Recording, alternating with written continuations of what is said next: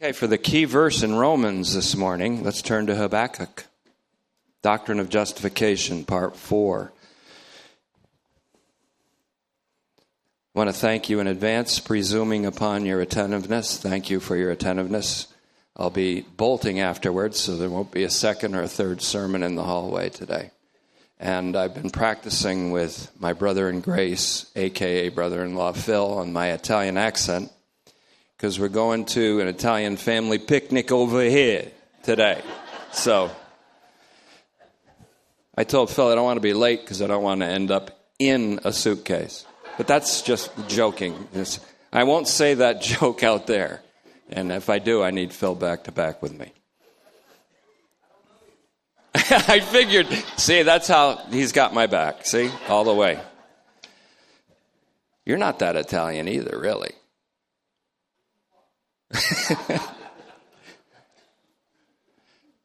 Habakkuk. That's a good name. Why doesn't anybody ever name their kid Habakkuk? I mean, look at all the good nicknames Habby, Cook, Happy. Happy, really. Today is the Doctrine of Justification, Part 4. And I want to pass on some very crucial information. It's funny, after translating all of Romans, I found some things about its key verse, which really determines the whole doctrine of justification and it, it determines the entire interpretation of the book of Romans. That key passage being the thesis verse, really it's two verses, Romans 1:16 and 17.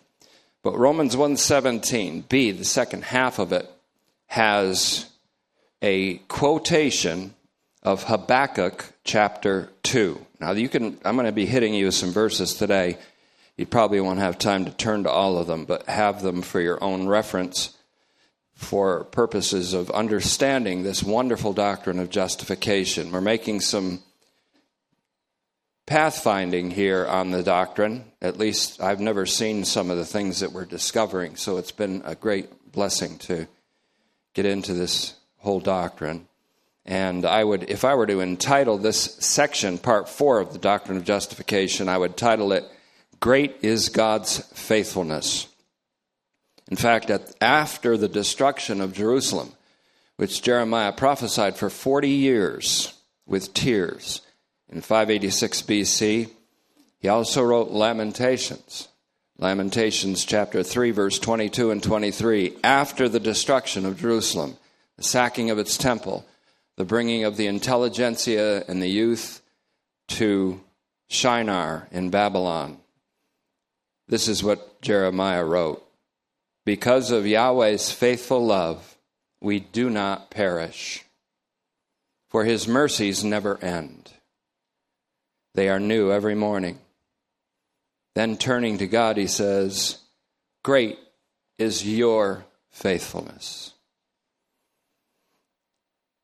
At the end of today's message, I think we may have a deeper appreciation of just what that means when we say or sing to God, Great is your faithfulness. In part three of the doctrine of justification, I said, The Lord's righteousness alone is proclaimed by the preacher who understands the doctrine of justification. In part four, I will say and am saying the Lord's faithfulness alone is acclaimed by the preacher who understands the doctrine of justification. The interpretation of the whole epistle of Paul to the Roman saints is profoundly influenced by Habakkuk 2:4b. Now we're going to take a little bit of a closer look at this as it's rendered in Romans 1:17. How we translate Romans 1:17 and especially how we interpret the quotation from Habakkuk 2:4b in that verse determines the interpretation of the doctrine of justification in Romans.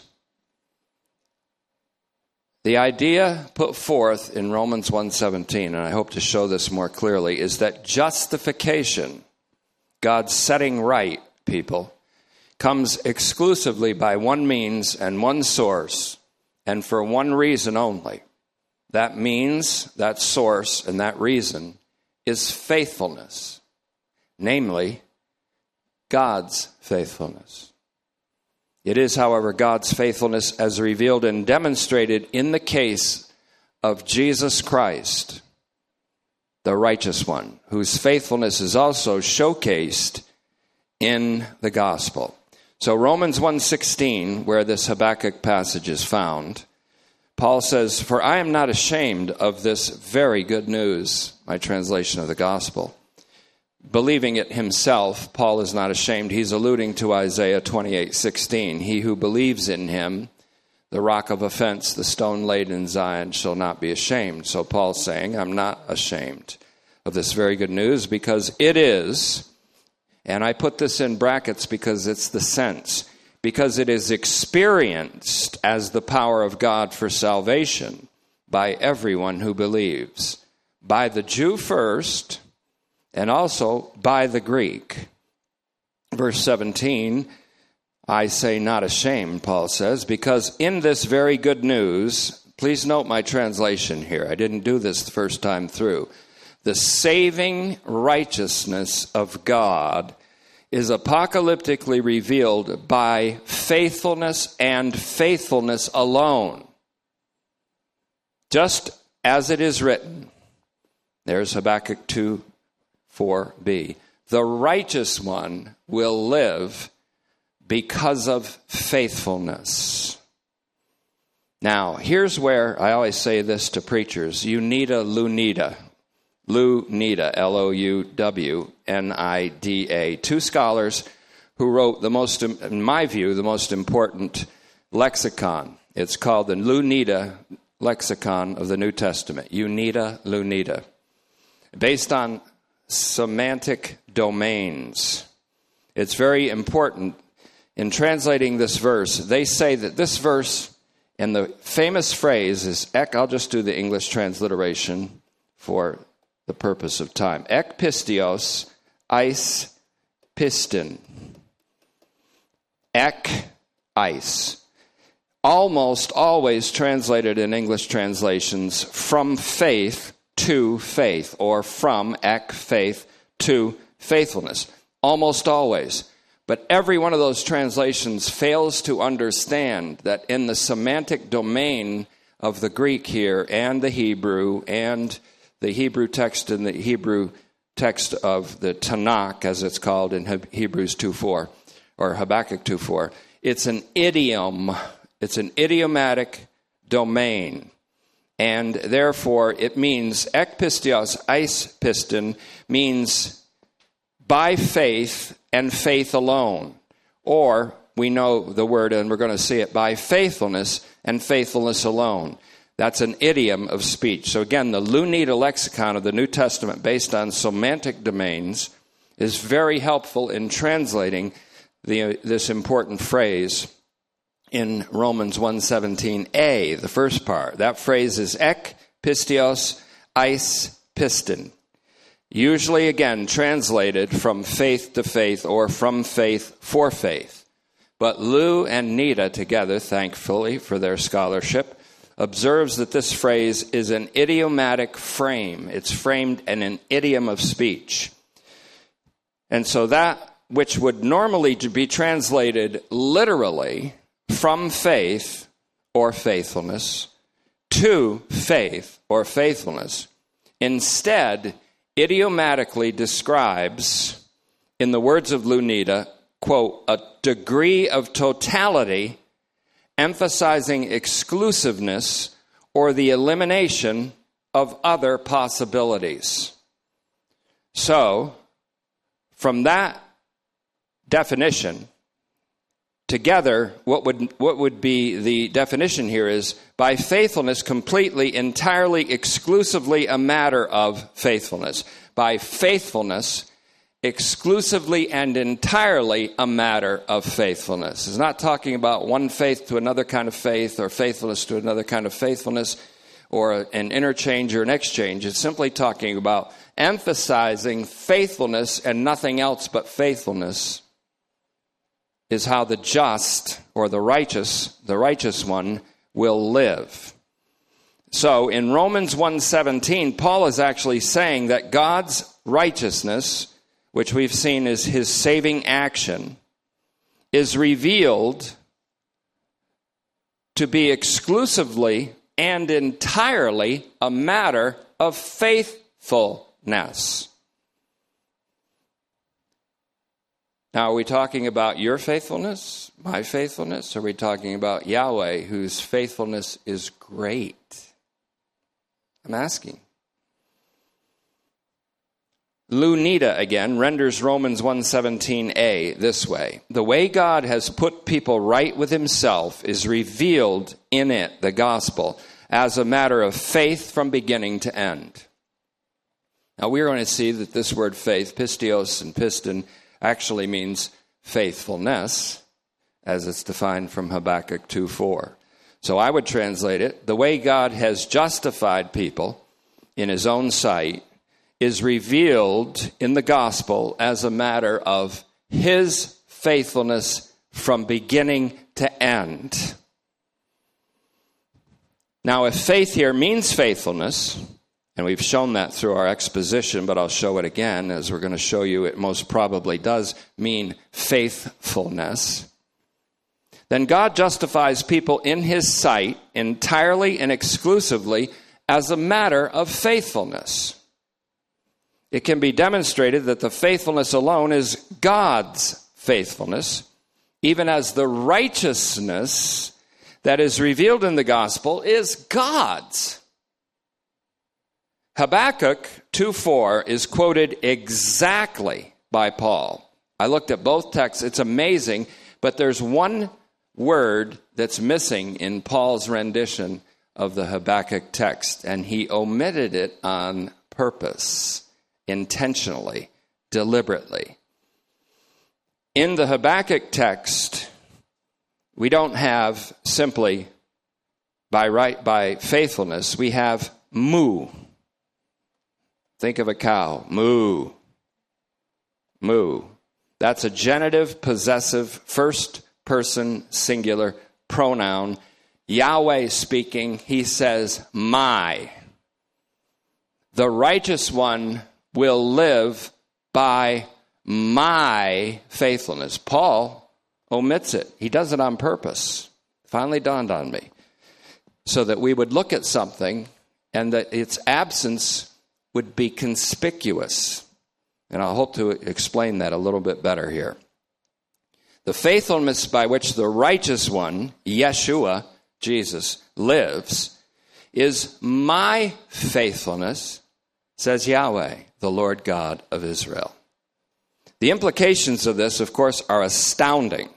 First, the faithfulness of the righteous one is linked to the faithfulness of Yahweh, God as if the two are somehow one faithfulness. For example, in Jesus in John 10:30 Jesus said, "I and the Father are one." So we could say, well, there's one faithfulness then, the Father and the Son. What is more, Jesus said, Nobody takes my life from me but I lay it down of my own accord. I have authority to lay it down, and I have the right to take it up again. I have received this order from my Father. In John 10 18. When Jesus died, therefore, he died to the Father, with a view to his Father, looking at his Father, as the scripture says in Hebrews 9 14. He offered himself to God as the paschal lamb, that is, without blemish or defect, through the eternal Spirit. Because he died to God, when we die, we die to God too. We go immediately into his embrace. Still waiting for the resurrection, but still but seeing him. So, by this one offering, Jesus is said to have put away sin once and for all in the moment of the clash of the ages. The ages clashed right at the cross, right at the point of the cross, in the end of the ages or at the class of the ages, he offered himself once and for all to put away sin. And so, when he arose from the dead on the third day from his death after burial, he arose to God his Father, justified. Let me read Romans 6 10 through 12, my translation. Dying, he died to sin once for all. Living, notice the righteous one will live. Living, because of his resurrection, he lives to God. But here's how you come in. So bank on the fact that you all are dead to sin on the one hand, and on the other hand, that you all are alive to God in Christ Jesus our Lord brackets, because when he died, you died, and he arose justified. You arose justified and liberated from sin's control. Therefore, verse 12, don't let sin reign as a king in your mortal body by being obedient to its impulsive desires. Back to Habakkuk, or Habakkuk, however you want to pronounce it, 2 4b. The Masoretic text, that's the Hebrew text. There are some problems with the Masoretic text in many cases. It reads this way. Listen carefully. This is the Hebrew text, also known as the Tanakh, T A N A K H. The righteous man is rewarded with life for his fidelity. The righteous man is rewarded with life. That's the life of the coming age. Remember the rich young ruler? Hey, good master, what must I keep doing to inherit the life of the coming age? And that's the whole idea. I can, the idea is, I can inherit the life of the coming age as a righteous person by, according to this Jewish Christian opponent of Paul, obedience to the works of the law obedience to the law by doing works like circumcision and then on from then from there.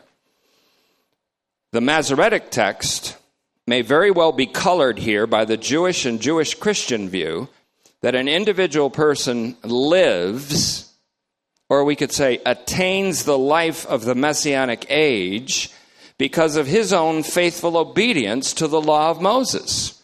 Now, Paul's leaving that possibility opening open by taking out mu. By taking out mu or my faithfulness, everybody who reads this who knows the scripture is going to say, hey, why did he leave that out? The reason is to make it more conspicuous than if it was there. Paul wants everybody to know it's by God's faithfulness that all people are justified in the righteous one whom God justifies because of the righteous one's faithful obedience to the extent of death by the cross. Now, the righteous one, in the view of this opponent of Paul, for example, that righteous one would be himself, the Jewish Christian missionary. I'm a righteous man because I have been given life, the life of the coming age, by obedience to the law of Moses. Yes, Jesus died. Thank you, Lord. We'll put you over on the side here. So, likewise, here's where the sting comes. To the Christian who believes justification to be by one's own individual response of faith to the gospel, the righteous one would also be construed to be himself. I have been given life by God and rewarded because of my faith in Jesus, my belief in the gospel. I don't think so. So the righteous one in there in that passage would be me. But the Greek text of Habakkuk 2:4 clearly states, quote, the righteous one will live by my, that is, God's faithfulness. So this leaves us with an already answered question that we answered in the last segment Who is the righteous one? Well, we demonstrated, I think, beyond the shadow of a doubt, he is Jesus Christ. This is according to all the way Paul teaches. His Paul, Paul's hermeneutic is this I determined to know nothing except Jesus Christ and Him crucified. That is, I interpret all scriptures in the light of Jesus Christ and Him having been crucified, raised from the dead. He's the righteous one raised from the dead by God's faithfulness. But He's also raised from the dead because God rewarded His faithfulness on behalf of all humankind. That's why this doctrine needs to be developed in more than one sitting in more than one time, and this will be in print also.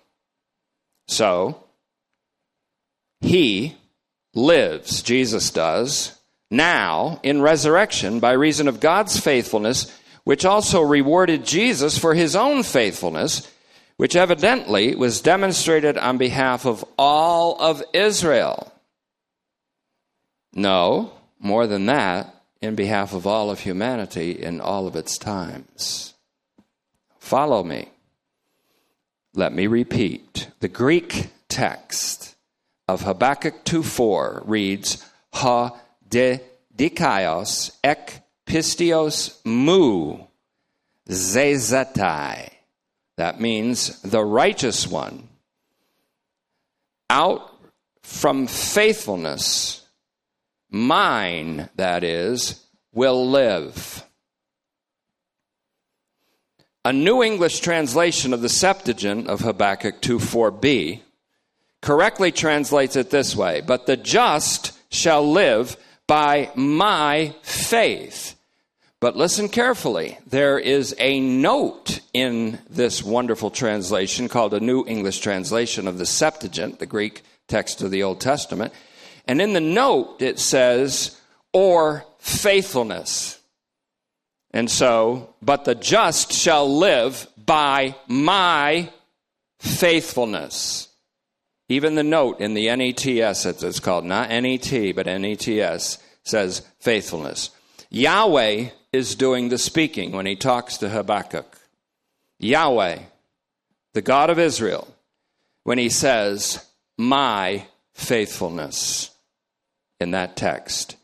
The Hebrew text, or Tanakh, again says, But the righteous man is rewarded with life for his fidelity. This is almost the Christian view. It's almost, I'm rewarded with eternal life because either I believed personally and responded by faith to the gospel, or because I remain faithful. Because, of course, you can lose that salvation if you don't keep faithful in many Christian ideas. I don't call them Christian, but I'm just using air quotes because it's not true Christianity. I'm not doubting the I'm not doubting the fact that the people who teach this actually may love God, love the scriptures, love the word, and I was there with them one time and I'm not doubting their faith in Christ which God evoked in them.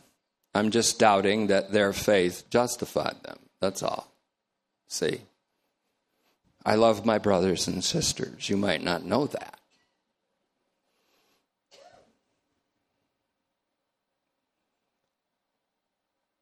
So, the Greek text, with a conspicuous absence of mu, reads, "The righteous one will live because of faithfulness." In Romans 1:17, Paul simply says, because of faithfulness. He's wanting his audience to say, Whose faithfulness? Mine? Who's the righteous one? Me? No, not you. The righteous one is Jesus Christ, the faithfulness is God's, and the faithfulness is Christ, who is God, but it was also the man Christ Jesus who gave himself as a ransom for all. By whose faithfulness? Paul opens the question by omitting mu from the Habakkuk text. By whose faithfulness does the righteous one live? And who is the righteous one? Throughout the epistle, the answer becomes obvious. The faithfulness is God's, and the righteous one's, and the righteous one is Jesus, God's Son. The gospel is all about his Son. And in fact, Romans 3:26b, this is a controversial rendering of the text, but I will defend it. Romans 3:26b states that God justified Jesus by reason of faithfulness. Let me read it this way. Romans 3:26b. He, God, is perfectly just and the justifier of that one by means of his own faithfulness, namely Jesus. It doesn't say that in your Bible, does it? It doesn't say that in your text, does it? And so, admittedly, I'll concede this is not the usual translation. Most English translations render this phrase something like, that he, God, might be just and the justifier of the one who has faith in Jesus. You see what it says there? See how they do it? Do you see how that? When do you think Satan was involved in twisting the scriptures from the Hebrew and the Greek or the Aramaic to the English? Do you think he might have been subtly involved? Not that the translators were satanic lechers, but ignorant. And we all have ignorance up to a point.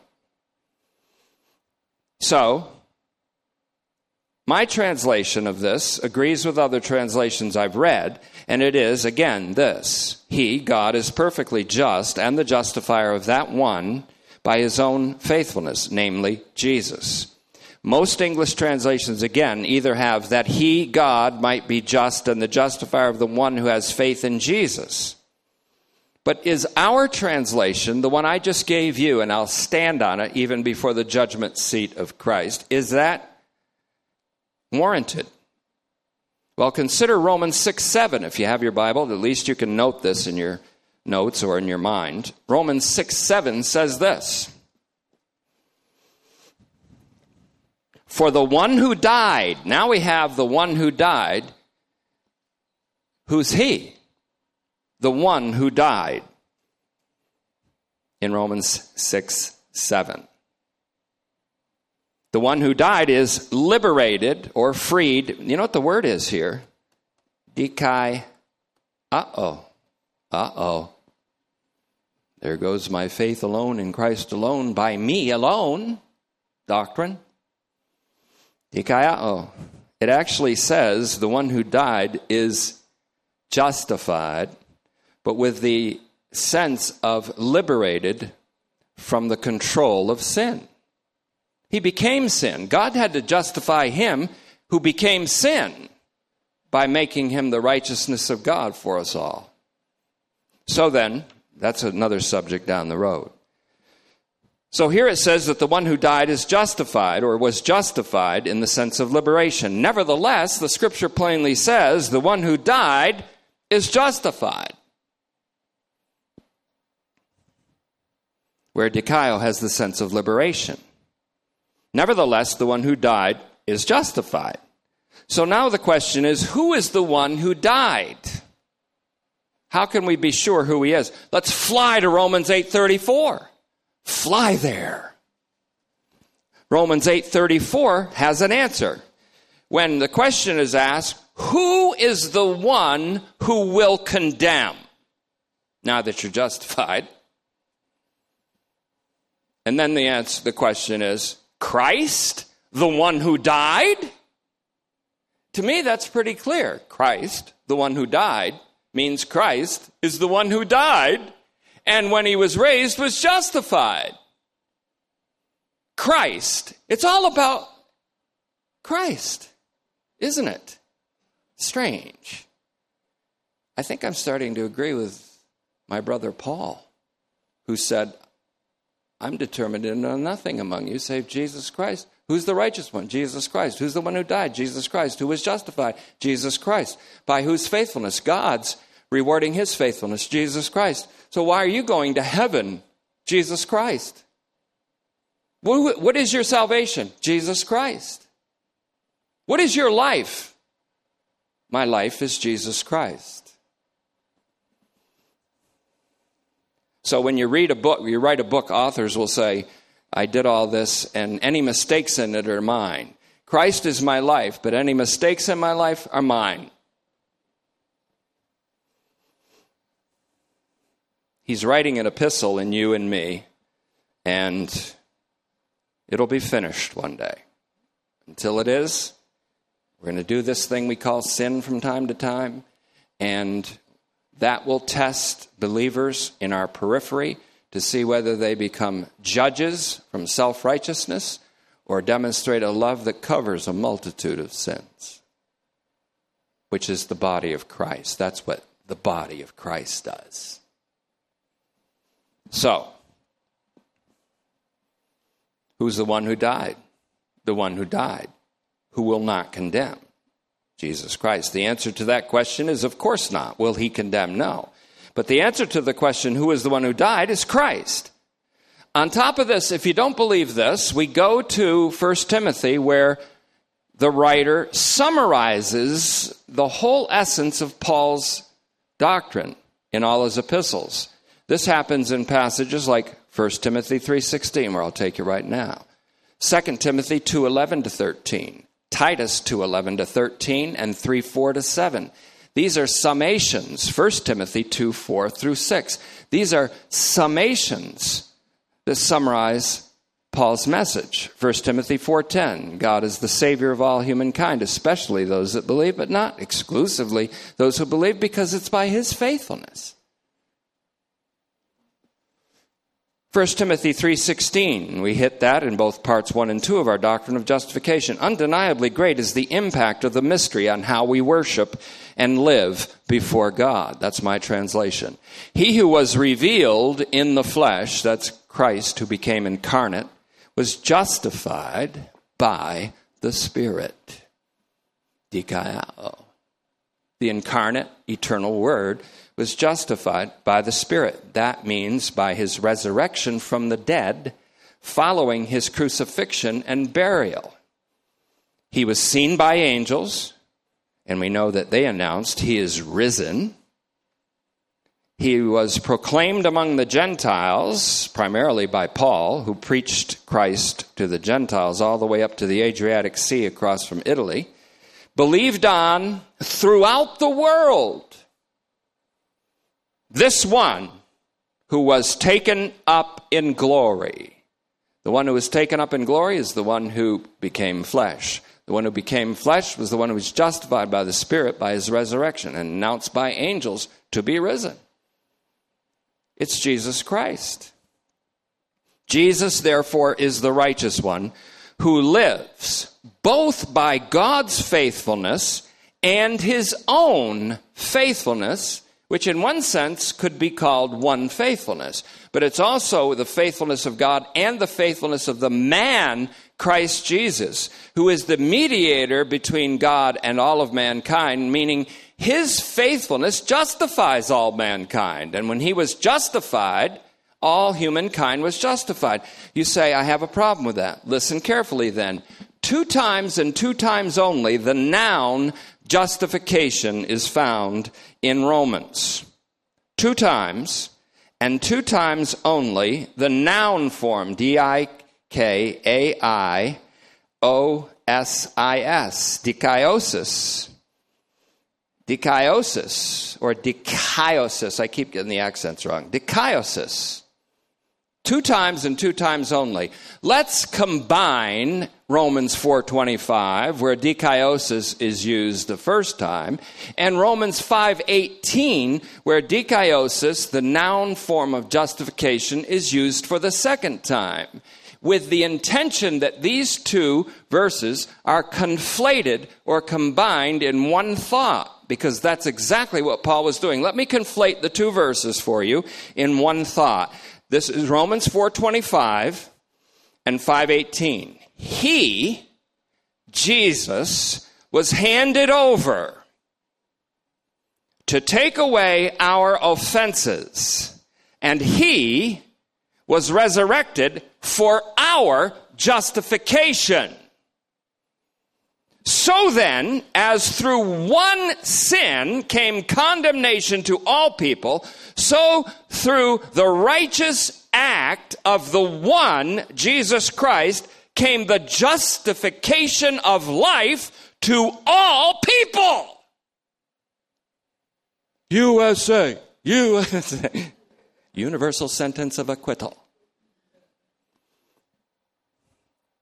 Now, I didn't know if I had time for this. I do. So, one more passage. Just want to look there, just speak to put another nail in the coffin of every other gospel, air quotes, that tries to be foisted on people and is the reason why there is such a vast flight from Christianity today.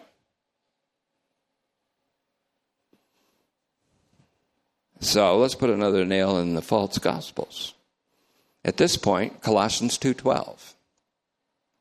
Colossians 2:12. I want to bring what I consider to be a pivotal verse from outside of Romans, but within the Pauline corpus and show you another little misleading translation. Colossians 2:12, though not speaking specifically of the doctrine of justification, does speak of the faithfulness of God and how great it is in a way that's enormously helpful to the doctrine of justification. Colossians 2:12 has been misleadingly translated in my opinion. I would say in my humble opinion, but I don't know if I'm humble. So I'll just say I M O in my opinion instead of I M H O in my humble opinion. That's apparently a new text abbreviation. I really want to keep up with all that. in my opinion, which you might even say is an educated opinion, but I don't I wouldn't say that because then I wouldn't be really humble, but in my opinion it's been misleadingly translated. The majority of English translations have rendered a key phrase in this verse as through faith in the working of God. That makes it your faith. God's working. So far that's good. God's working. Your faith in God's working. Or other translations, and I'm keeping them nameless so that they will not be thought down on by you. Through your faith in the power of God. Through your faith in the power of God.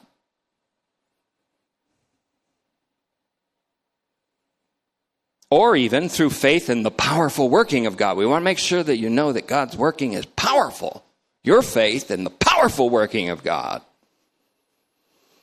So that the verse is made to say, having been buried with him, Jesus, in baptism, you were also raised up with him by your faith in the working of God. Now you're dead.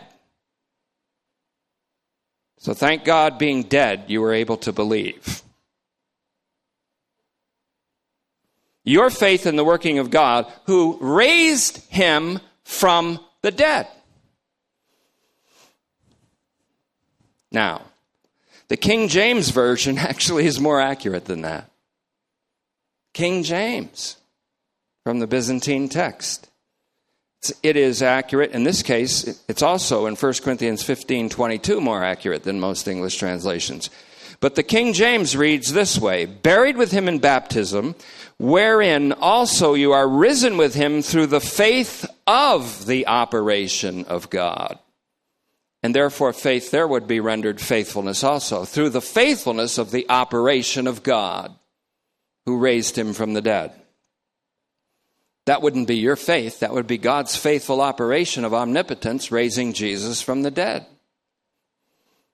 And by his uh, resurrection, we're all justified huh, wait a minute now. I want people who used to believe, as I did, that you're justified by your own personal faith, I want them to be confused.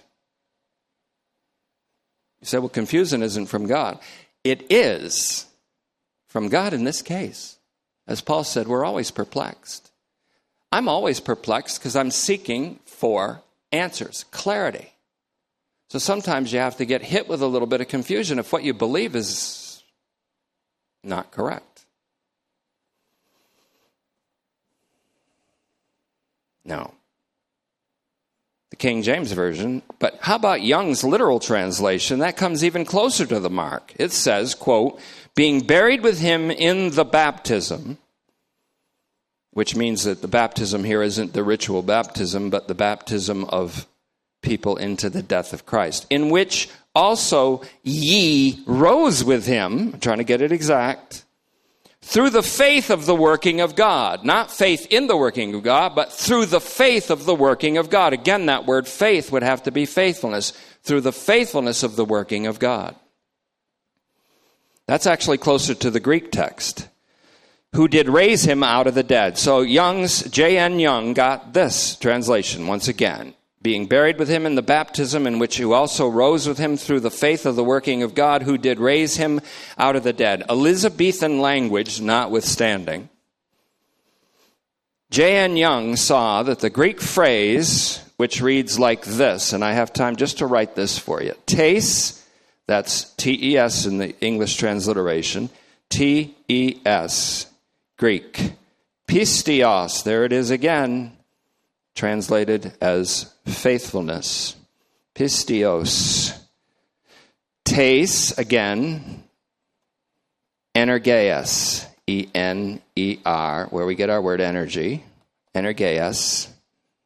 To, T O U, theou, T H E O U, to theou, God. And it, so it says literally, the faithfulness, the power of God, which we would translate as the faithfulness of the power of God. The faithfulness, or we could even say, the faithful omnipotence of God. And so that little phrase means through the faithfulness of the working of God. It is God's faithfulness here, not your faith. Therefore, the translation is misleading. It is God's faithful operation of resurrection, not your faith in God's working. Now, stay with me just for another moment. That's what's being highlighted here. God's faithful, omnipotent power that raised Jesus from the dead. Even clearer, and I have to give credit where it's credit is due. Complete Jewish Bible, copyrighted by David Stern in 1988. He translated Colossians 2:12 and more and more I'm pretty impressed with this translation of the Bible. He says Colossians 2:12, complete Jewish Bible, you were buried along with him. Now, that goes perfectly well with when one died, all died. So when one was buried, all were buried. And that goes perfectly with when Martin was resurrected for our justification, all were justified. Hmm. You think this through for yourself. Don't do it because I've just put a few years into this passage. So do your own thinking on it. I'm not making you believe the way I believe. I'm just presenting a particular interpretation here that I happen to believe.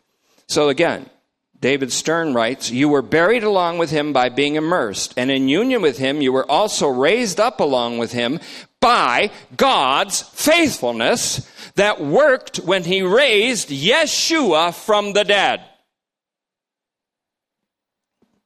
That makes more sense. Imagine pastors reading this and they have their little groups where they meet on radio and TV and they talk. That's a wonderful verse raised up by our faith in God's operation. We hope you memorize that verse. Now send in a large gift or offering because God will reward that seed. Imagine them, but, but the verse isn't even. And so here's people that are going, Christians are going, yeah, yeah, yeah, but they don't know why. Non Christians are going, well, the hell with this anything but Christianity is the way we should go if it's this way. So, note this well. You were also raised up along with him by God's faithfulness that worked when he raised Yeshua from the dead. Great is your faithfulness, Lord. Great Yahweh God of Israel, is your fidelity. Great is your faithfulness demonstrated in the omnipotent act of raising up Jesus, the righteous one from the dead, and indeed rewarding that righteous one for his fidelity, and in rewarding him for his fidelity, the mediator between you and all of mankind also allowed the whole human race to be rewarded with a reward that is reckoned by grace and not by earning, courtesy of Jesus Christ. I can say, Great is your faithfulness, and even sing, Great is thy faithfulness in Elizabethan language, which is a far better way of speaking, incidentally, than modern English, which amounts to a certain degree of grunts and groans and animalistic expressions. So, what do you think of that doctrine? Mm, uh, ew, uh. Well, in I don't want to say in closing because some people say, finally. Other people say, oh, no, not yet. Depends on where you're at. But let me finish this now. It is entirely true that we want all of our preaching, anyone who preaches the gospel wants the audience's faith to be in God's power, not their own in God's wisdom, not their own. In fact, Paul said this in 1 Corinthians 2 4. He said, All the preaching of the gospel, he says, is with a demonstration of the Spirit and power, so that the faith of the hearers may be based on God's power. Yeah, we want our faith to rest in His power, but our faith in His power doesn't justify us. It's just something God is approving of. He loves when people believe in His power. But he doesn't say, Oh, you believe in my power? You're saved then. Or you're justified then. Taking all of the credit away from Jesus Christ, making it not a matter of God's faithfulness, but a matter of your faith. That's not the point. God is very pleased with faith. He's the one that elicits it by His word and His promise. I was given the gift of faith by God. I have no doubts about any of the Word of God. I have faith. But it didn't justify me, it was a gift.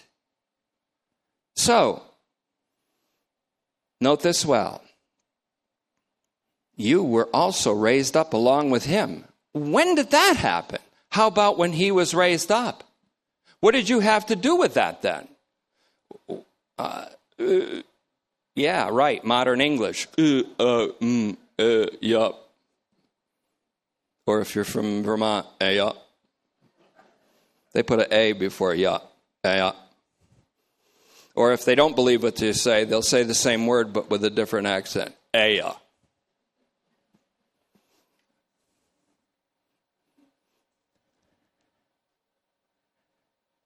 I really did a good job at work yesterday. Aya. Did you do a good job at work yesterday? Aya. Think the rain will hurt the rhubarb? Ah, yeah.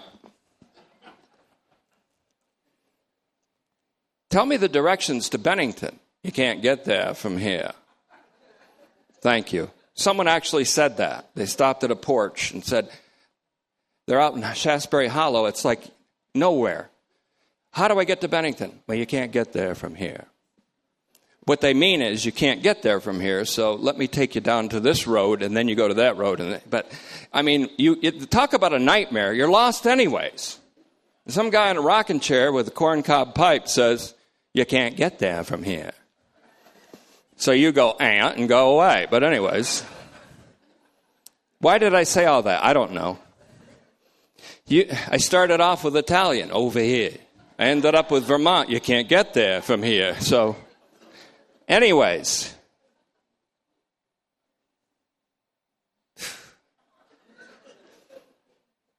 1 Corinthians 2 4. However, our faith in God's power is not what justifies us. What justifies us is God's faithfulness, which operated with omnipotent power when He raised Jesus Christ our Lord from the dead for our justification. Romans 4:25. Or we could say because our justification occurred in Jesus' death. No one alive can be justified in God's sight. Psalm 143:2. So when Christ died, we all died. God justifies dead people, not living people. So we died when Christ died, so we were justified. And he was raised from the dead just to show us that. Or because our justification occurred in Christ's death, as Paul says in Romans 5 9, therefore, being justified by his blood,